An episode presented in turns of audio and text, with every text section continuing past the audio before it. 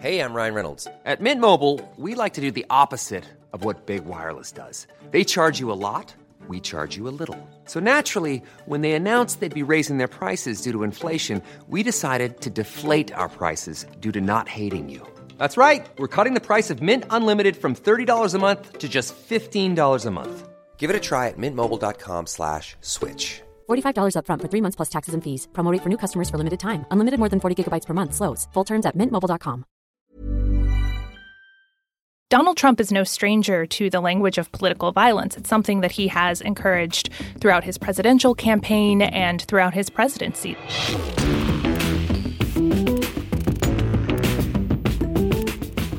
Welcome to Deconstructed. I'm Mehdi Hassan. On today's show, the far-right extremists, militiamen and conspiracy theorists protesting the lockdown outside state houses across the country. Who are they? And how dangerous are they? My guest is an expert on the far right, the historian and scholar Nicole Hemmer. You know, it's something we've seen again and again, like these images of people who are armed storming state houses, which are pretty striking and pretty worrisome images. So, can we expect to see these same people on the streets in November, disputing the results of the election if Donald Trump loses? And why isn't it a bigger deal that the President of the United States is, once again, inciting domestic terror and violence, even in the midst of a public health crisis? Right now, I'm recording this podcast from my home in the D C metro area, where I've been locked down with my family for the past, what, eight weeks now. Picture this. I'm literally speaking to you while sitting on the floor inside of a closet in my house, as the closet has the best acoustics and the least echo in my house. Do you think I want to be stuck here indoors forever? I don't. Do you think I want to be thousands of miles away from my elderly parents, unable to see them, be near them, hug them? No, of course not. But like, I hope, all of you listening at home, like millions of people across the country, across the world, we all accept that these strict social distancing measures have to be taken to fight a virus, a pandemic, the like of which we have never seen before in our lifetimes, in terms of its infectiousness and its deadliness. Well, maybe not all of us accept that. Over the past few weeks, we've seen protests across the United States, in Michigan, Ohio, Illinois, Kentucky, Idaho, California, and a bunch of other states, consisting of far-right extremists, heavily armed members of anti-government militias, QAnon conspiracy theorists, anti-vaxxers, MAGAists, and many more. Anger in the state of Michigan. Protesters, some carrying guns, gather at the state capitol. Dozens of demonstrators chanting, "Let us in," managed to push inside the state capitol. And at the state capitol in Sacramento, hundreds of people protested. And you can see from the pictures, most were not wearing masks or practicing social distancing. Perhaps the most memorable and bonkers placard, and I kid you not, was seen at a protest in Wisconsin, a woman holding up a sign saying, "I want a haircut." Yeah. Because that's the priority. Now, we can laugh and giggle at the ridiculousness of some of these protesters. But there's a dark side to all of this. According to experts at the A D L who track this stuff, a lot of these protests and rallies in state capitals have provided a new and influential platform for extremist groups, domestic extremist groups, like members of the Three Percenters, a radical anti-government militia, or the Proud Boys, a violent neo-fascist group, or armed Boogaloo activists. These are the people who think another civil war is just around the corner. They've all made their presence very clear at many of these protests. Just this past Monday, the anti-government militia group, the Oath Keepers, openly threatened any police officers who enforce stay-at-home orders or try and prevent anti-lockdown rallies. Meanwhile, swastikas and Confederate flags have been spotted at some of these rallies. Surprise! Protesters have even accused the governor of Illinois, J B. Pritzker, who is Jewish, of being a Nazi. A woman in Chicago was seen holding up a sign of a German phrase which means "work sets you free," the same German phrase that the Nazis put on the gates of Auschwitz and other concentration camps. Yeah, this is truly dark and disturbing stuff. To call these protesters far-right may be an understatement. And look, you might say, why give these people attention?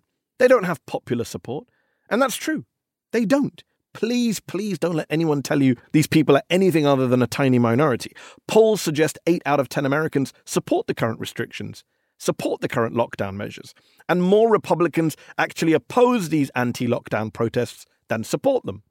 So they don't have popular support. But here's the two things they do have, which worry me, and which is why I'm doing this show today. They have guns, lots of them, big guns, and they have the support and encouragement of the President of the United States. Lots of encouragement. So first up, the guns. The images from Lansing, the state capital of Michigan, went viral around the world.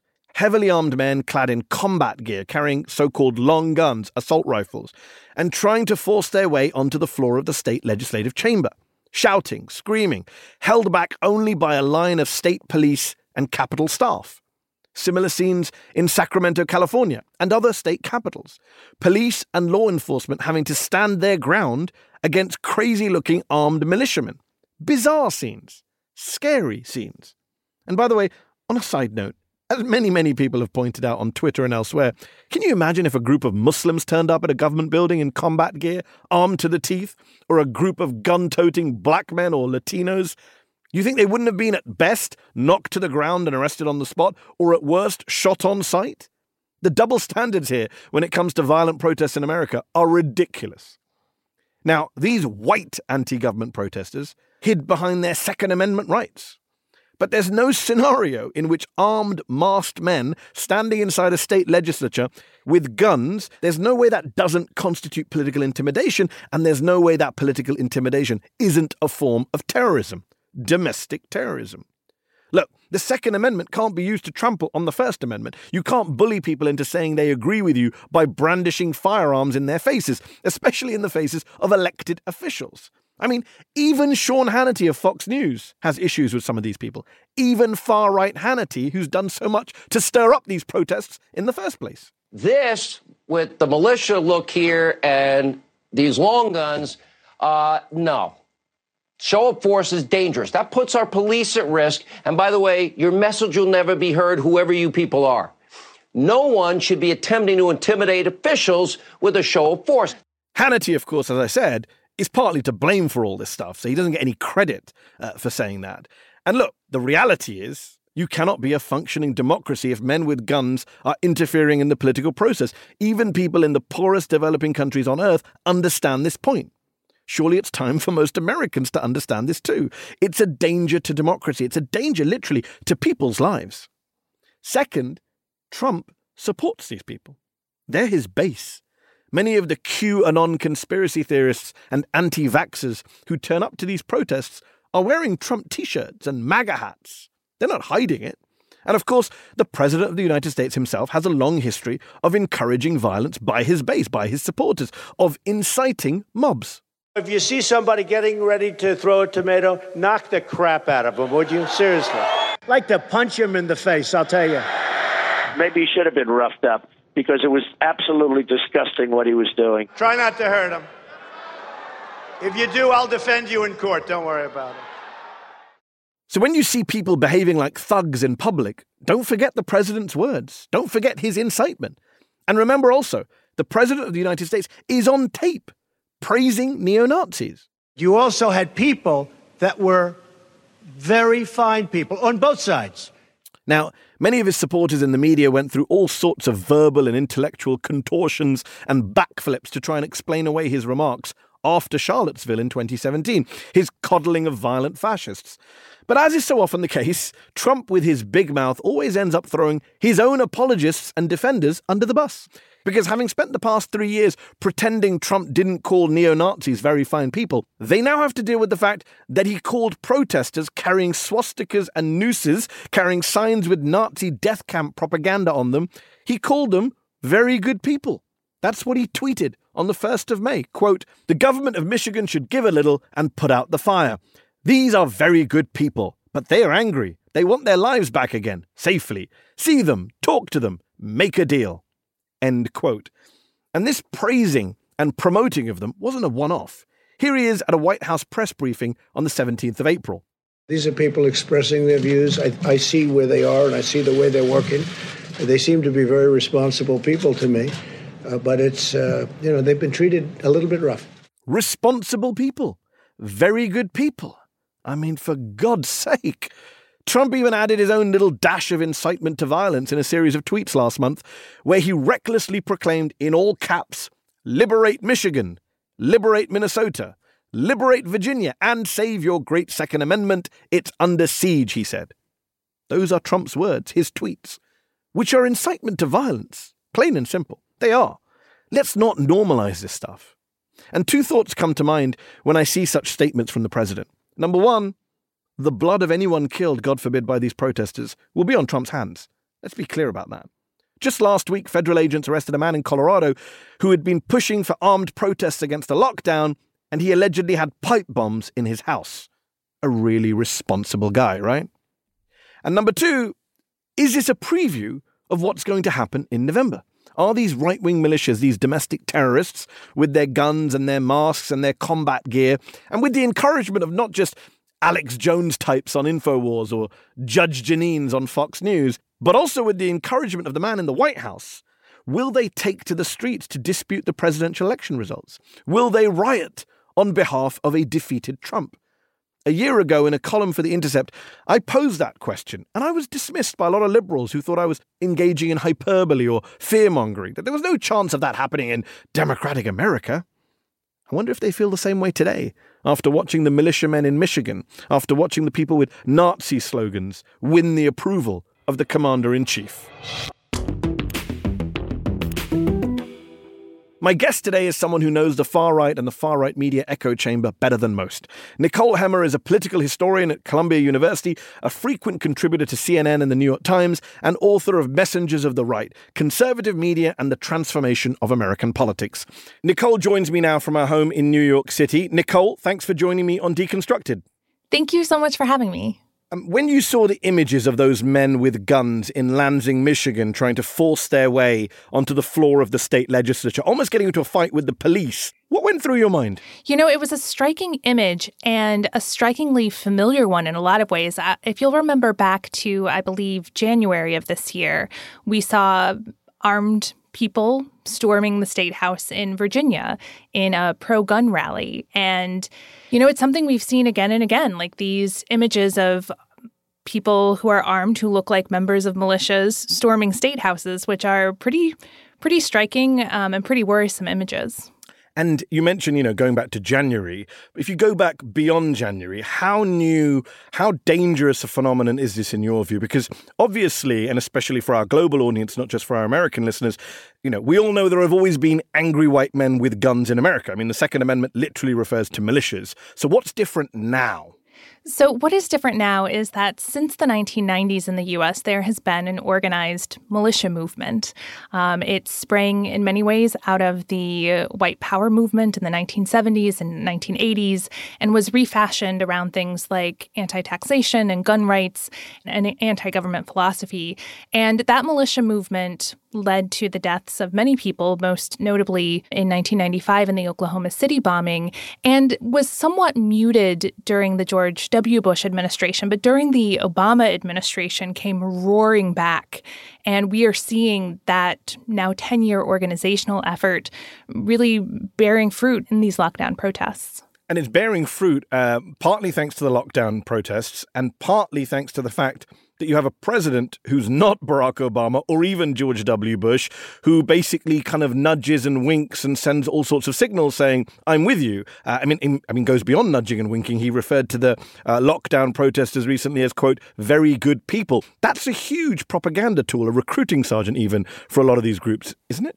Absolutely. They hear in things like very good people the same thing that white power groups heard in twenty seventeen when Donald Trump praised very fine people yes. after the Charlottesville protest. And Donald Trump is no stranger to the language of political violence. It's something that he has encouraged throughout his presidential campaign and throughout his presidency. This idea that, you know, white people and especially white men have a right to use violence. He's talked about it himself with his own campaign, that he would have the ability to shoot someone on Fifth Avenue and no one would complain. Yes. Um, and that wasn't just an over-the-top statement from him. It was a, a political philosophy that violence is sort of the warp and woof of his style of politics and something that his his followers respond to. Yeah. And it's so frustrating that despite all the evidence that we cited at the start of the show, you just mentioned in your answer, he still gets this weird pass, even from segments of the liberal media uh, who are always normalizing his stuff. He was on A B C News just this week with David Muir, did a rare non-Fox News interview. Uh, no questions about, you know, his support for these militia groups, his tweets about Liberate Virginia, you know, his general incitement to violence, which, as you say, goes back to Charlottesville in twenty seventeen, goes back to his campaign in twenty fifteen and his rallies.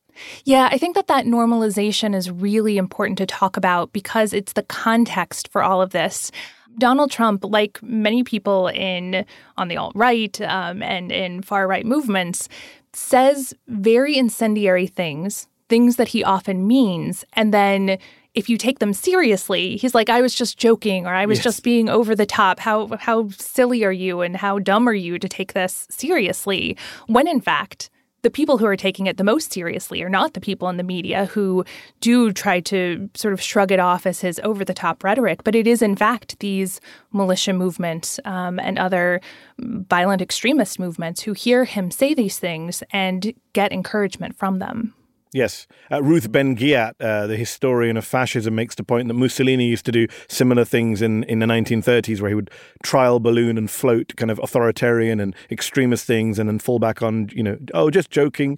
Uh, and we all know where that ended up. Um, to talk about incendiary rhetoric, um, the, the Boogaloo people, and I've I've been learning about all sorts of new groups in recent weeks, seeing some of these kind of um, uh, extremist uh, militias and others turning up at state houses. The Boogaloo people are these people who talk about civil war. war all the time. They think there's a kind of race-based civil war around the corner. A lot of people hear that. They think it's silly. They think it's hyperbole.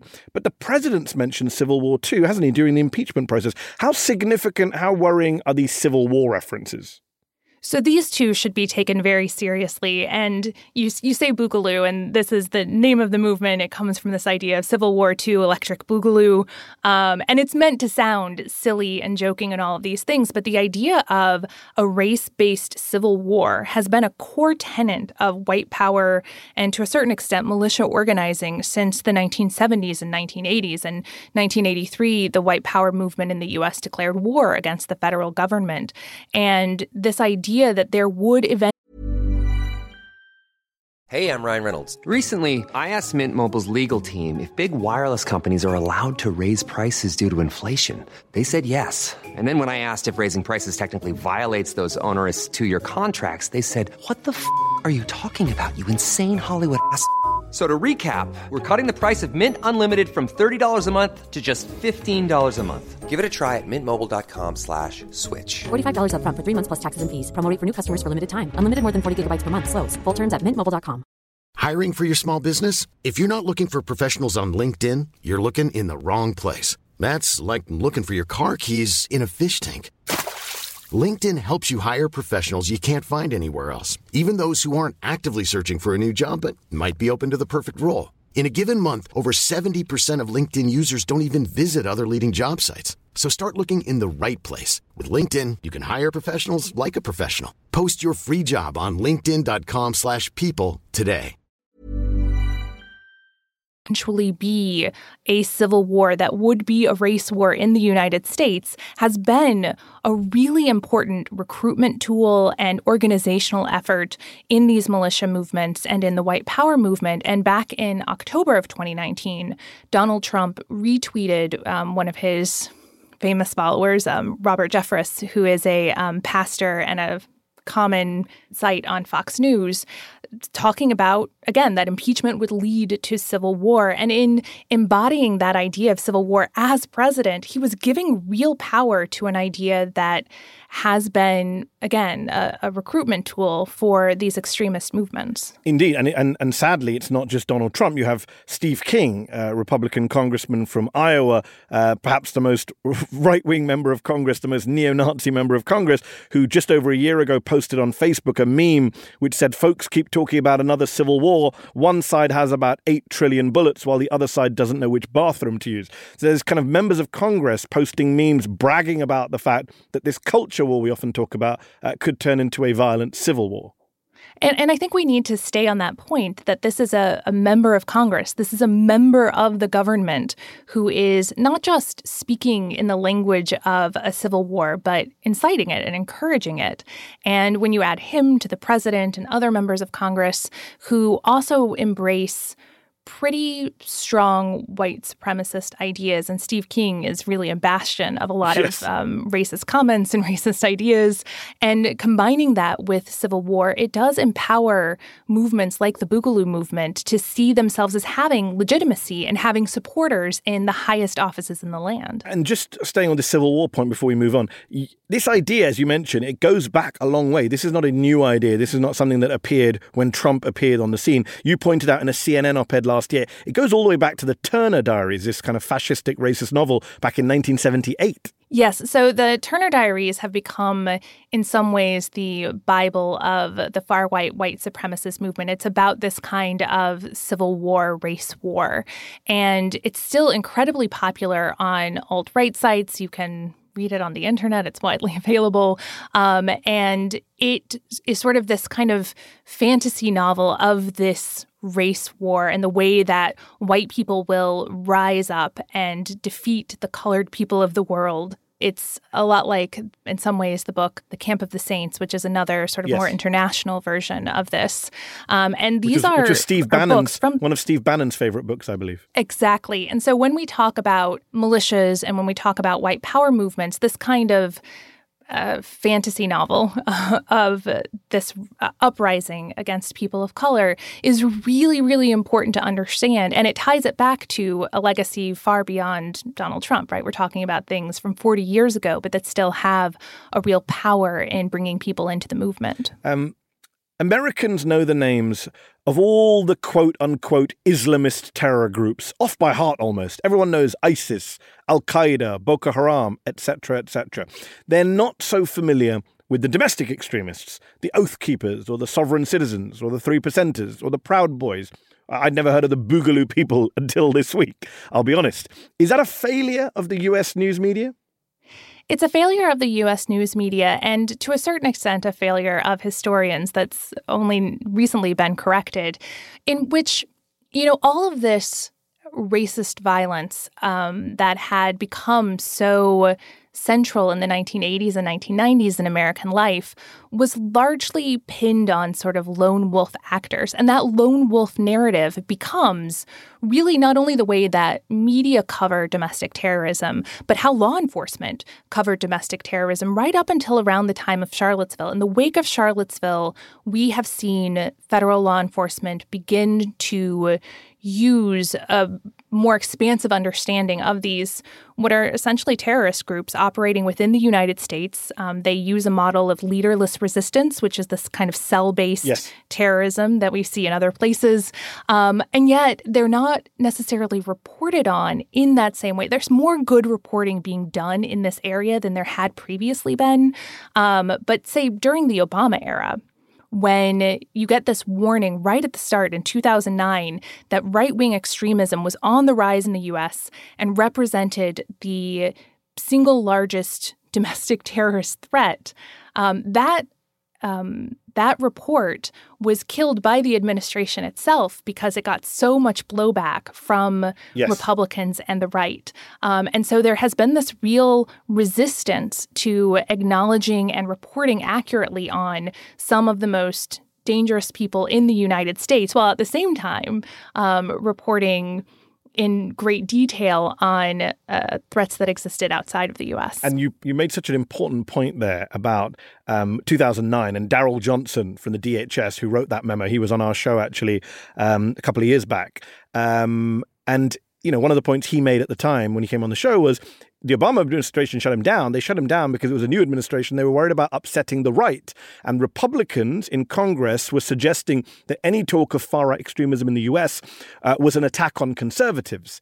And in a way, they've actually got a point, which is that a lot of these far-right groups are extensions of the Republican Party. Uh, there's a reason why the Republican Party doesn't want to attack these people or call out these people, because they are turning up to protest in Trump hats. They do tend to be Republican voters. And that's a difficult conversation to have, to talk about one of the two main parties in this country uh, having as part of its base people who are, you know, members of, as you point out, really terrorist groups by any kind of sensible definition. Right. I mean, we don't have a really good way of talking about this because the conversation is seen as too incendiary and then gets shut down right away. Yeah. There are obviously huge differences between your average voter who goes out and votes for the Republican yes. Party and a member of one of these militia groups.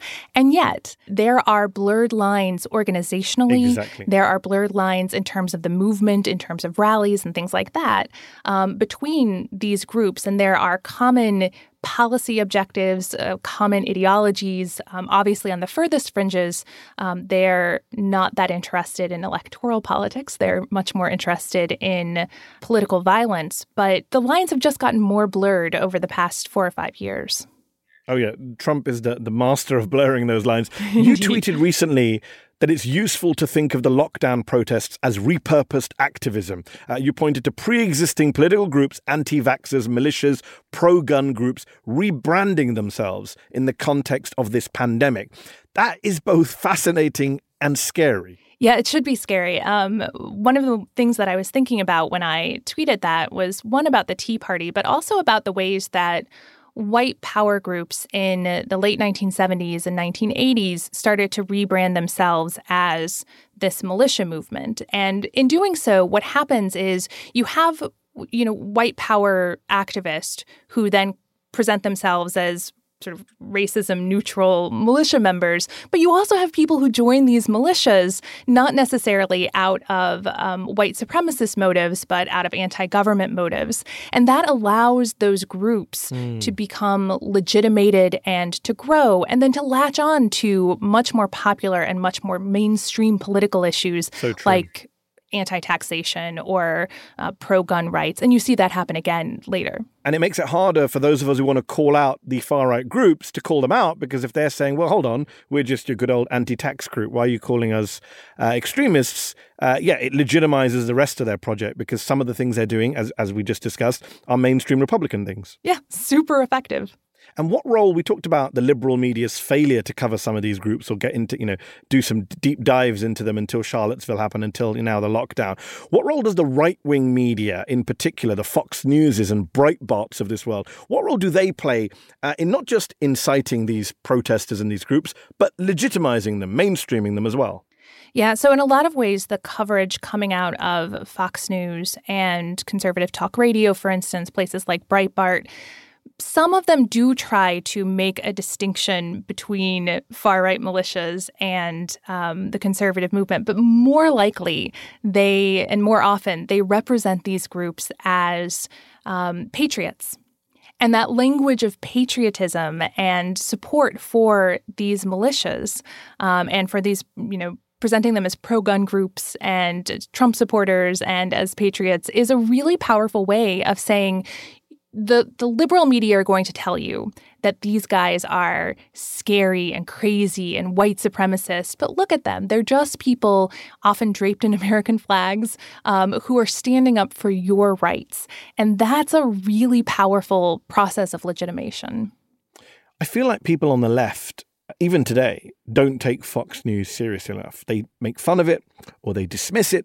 But many of them, including elected officials in the Democratic Party, still don't quite get the power and influence it has over the conservative movement and the huge role it's played in shifting the right further and further to the far right, into the fever swamps of conspiracy theory and, yes, white nationalism. Yeah, I mean, it's fundamentally changed American politics in the last twenty years, and it is often frustrating when things like in the twenty teens, when Glenn Beck was often treated as this sort of sobby joke, but was actually somebody who was doing real organizational work um, and was mainstreaming a lot of people. Yes. Um, I won't get into all, all of the details, but it was mainstreaming a lot of people who were far more extremist than what had been normal, say, during the George W. Bush years.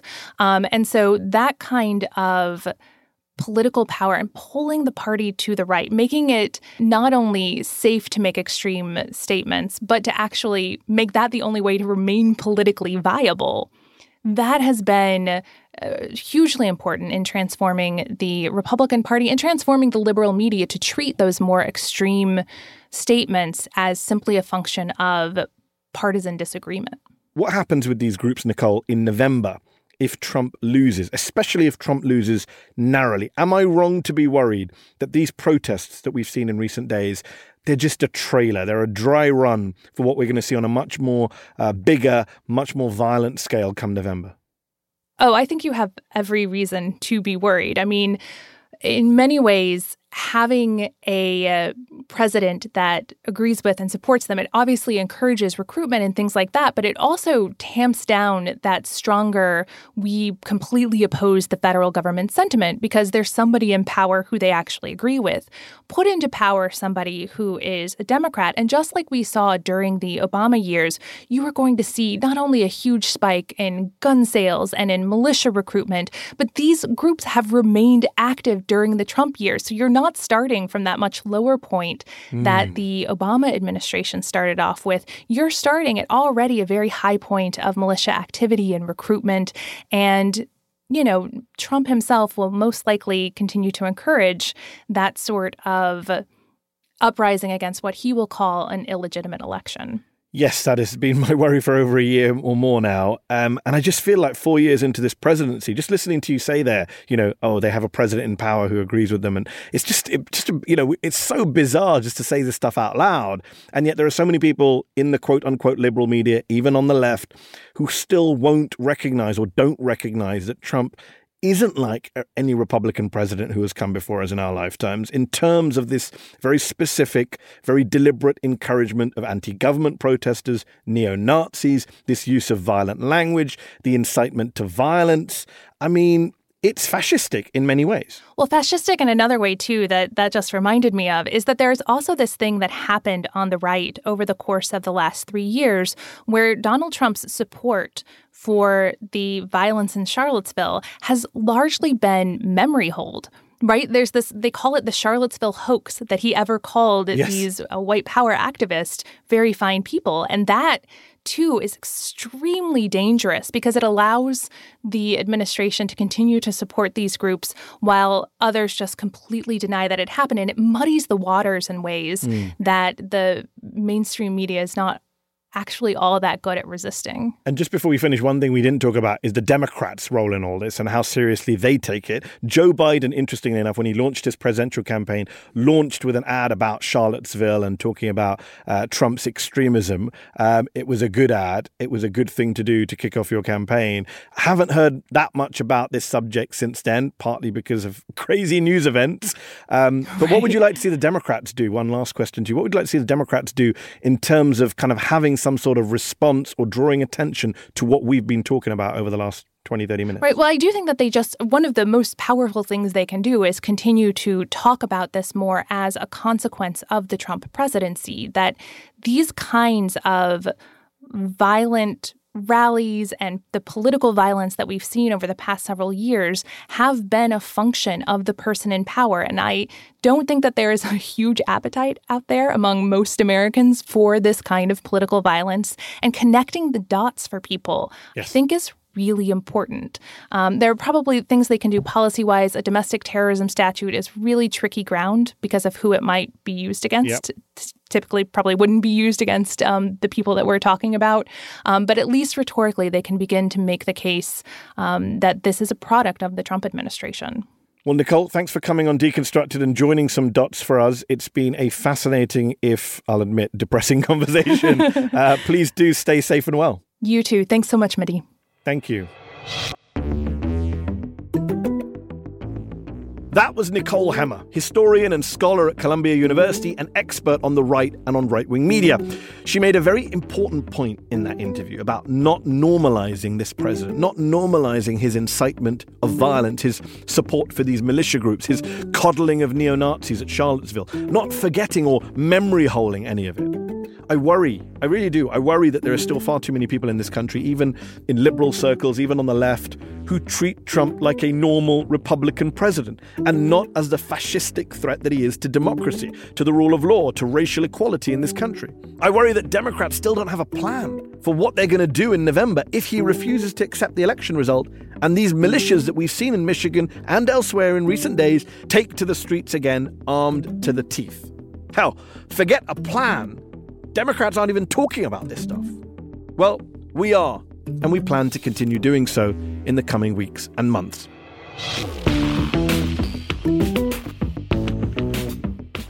That's our show. Deconstructed is a production of First Look Media and The Intercept. Our producer is Zach Young. The show was mixed by Brian Pugh. Our theme music was composed by Bart Warshaw.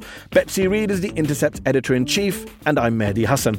You can follow me on Twitter at Mehdi R. Hassan. If you haven't already, please do subscribe to the show so you can hear it every week. Go to theintercept.com forward slash deconstructed to subscribe from your podcast platform of choice, iPhone, Android, whatever.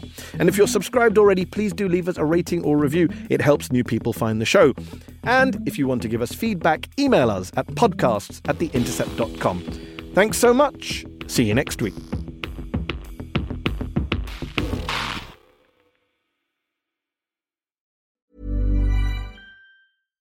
Hi, I'm Daniel, founder of Pretty Litter. Cats and cat owners deserve better than any old-fashioned litter. That's why I teamed up with scientists and veterinarians to create Pretty Litter. Its innovative crystal formula has superior odor control and weighs up to eighty percent less than clay litter. Pretty Litter even monitors health by changing colors to help detect early signs of potential illness. It's the world's smartest kitty litter. Go to pretty litter dot com and use code ACAST for twenty percent off your first order and a free cat toy. Terms and conditions apply. See site for details. Planning for your next trip? Elevate your travel style with Quince. Quince has all the jet-setting essentials you'll want for your next getaway, like European linen, premium luggage options, buttery soft Italian leather bags, and so much more. And is all priced at fifty to eighty percent less than similar brands. Plus, Quince only works with factories that use safe and ethical manufacturing practices.